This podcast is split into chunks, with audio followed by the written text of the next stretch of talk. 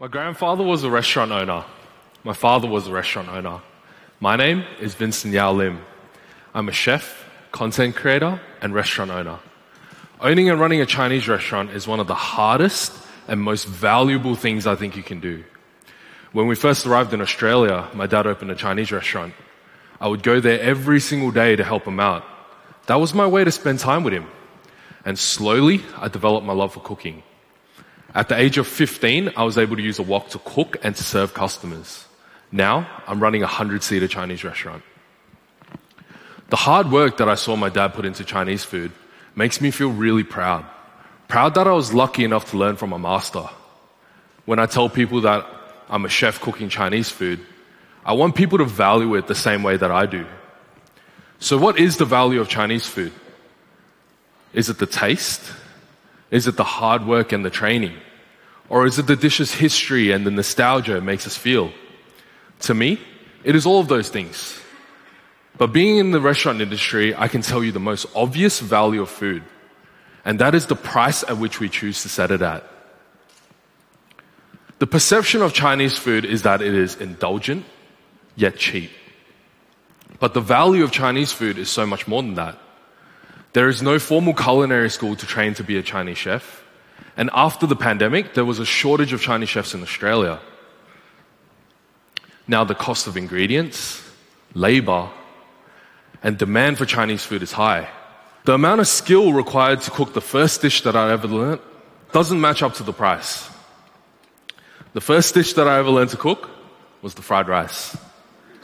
Fried rice is the easiest dish to cook, but also the hardest dish to get right. I actually wasn't allowed to serve customers until I got this dish right. The oil goes into the wok first, but only when the wok is hot enough. The egg goes in next. This creates a non-stick coating for when the rice hits the hot wok.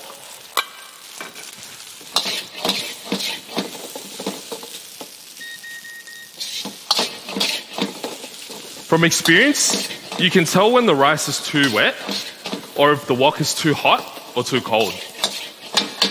All these small factors will create a different end result. If the rice is too wet, you lose the smoky aromatic flavor. But if the rice is too dry, you're basically eating pebbles. Now we add a little bit of yum yum. Now we add the cooked meats and vegetables.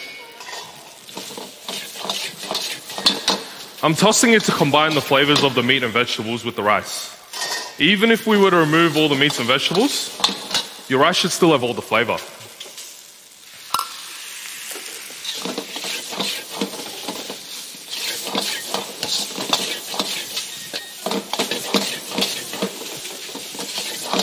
From years of experience, I can tell you the difference between a good fried rice just from the feel and from the smell without even having to take a bite.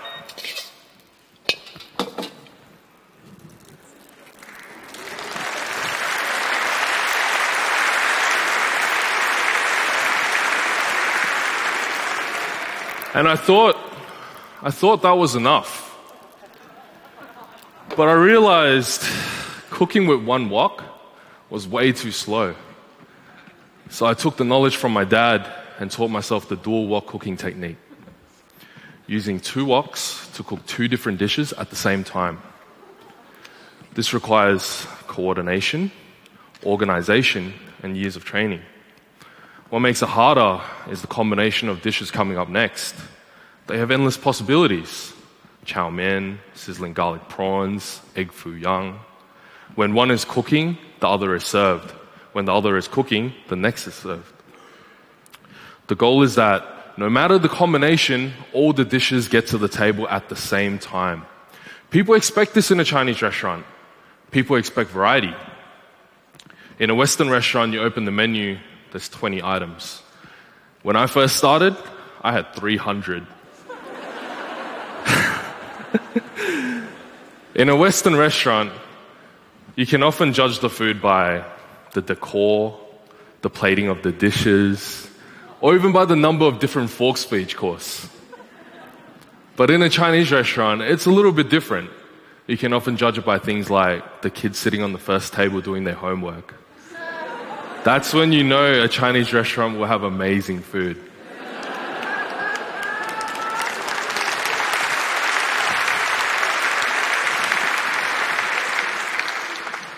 I was that kid. to a lot of us Chinese immigrants who started our own restaurants, the restaurant isn't just a business, it's part of our lives.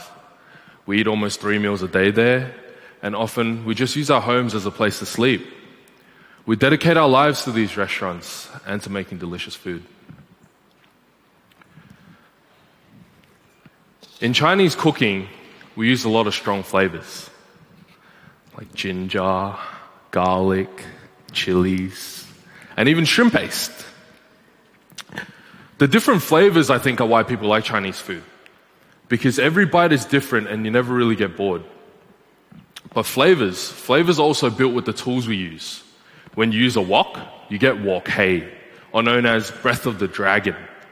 Wok hei is the reason why noodles and rice always taste better at a restaurant than when you try to cook it at home. Wok hei is the combustion of oils in the air that make that smoky aromatic flavor. But wok hei also tastes like nostalgia. Growing up in Malaysia, the kitchens are outside, just like this. You can smell every ingredient that goes into the wok. The air is thick with humidity, and the fragrances of the food, they linger around so much longer. Those memories, they become nostalgic. The sense of home is what I feel when I taste Chinese wok cooking. Nostalgia is what makes a good dish taste 10 times better and that much more valuable. But the value of Chinese food is often compared to fast food, quick and cheap. Although we've spent years developing skills to cook faster, Chinese food isn't fast food. It requires skills, mastery of ingredients, and nostalgia. In 2017, my dad passed away. I looked up to him. He was my best friend.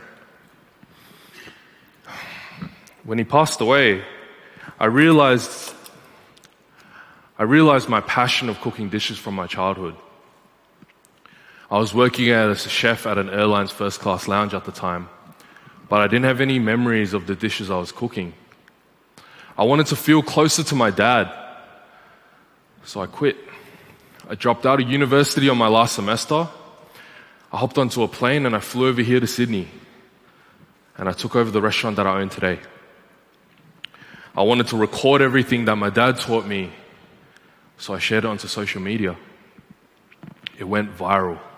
Hundreds of millions of views. A lot of people related to the recipes that I was cooking because it was what they grew up eating with their parents. I remember this one fried rice he made. I was eight years old at the time. It was the first time I recall my dad stepping into the kitchen cooking. He made this fried rice with spam, seafood, peas, and a little bit of dark soy sauce. It was a little bit salty, but it was the best fried rice that I've ever had. I cook and I've always cooked because it was a way to connect with my dad.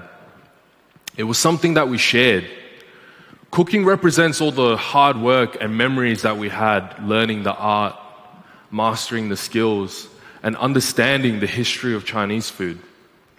To me, the value of Chinese food is so much more than the prices you pay at my restaurant. So the next time you visit a Chinese restaurant, just remember, it's not just a plate of fried rice. It's so much more than that. Thank you.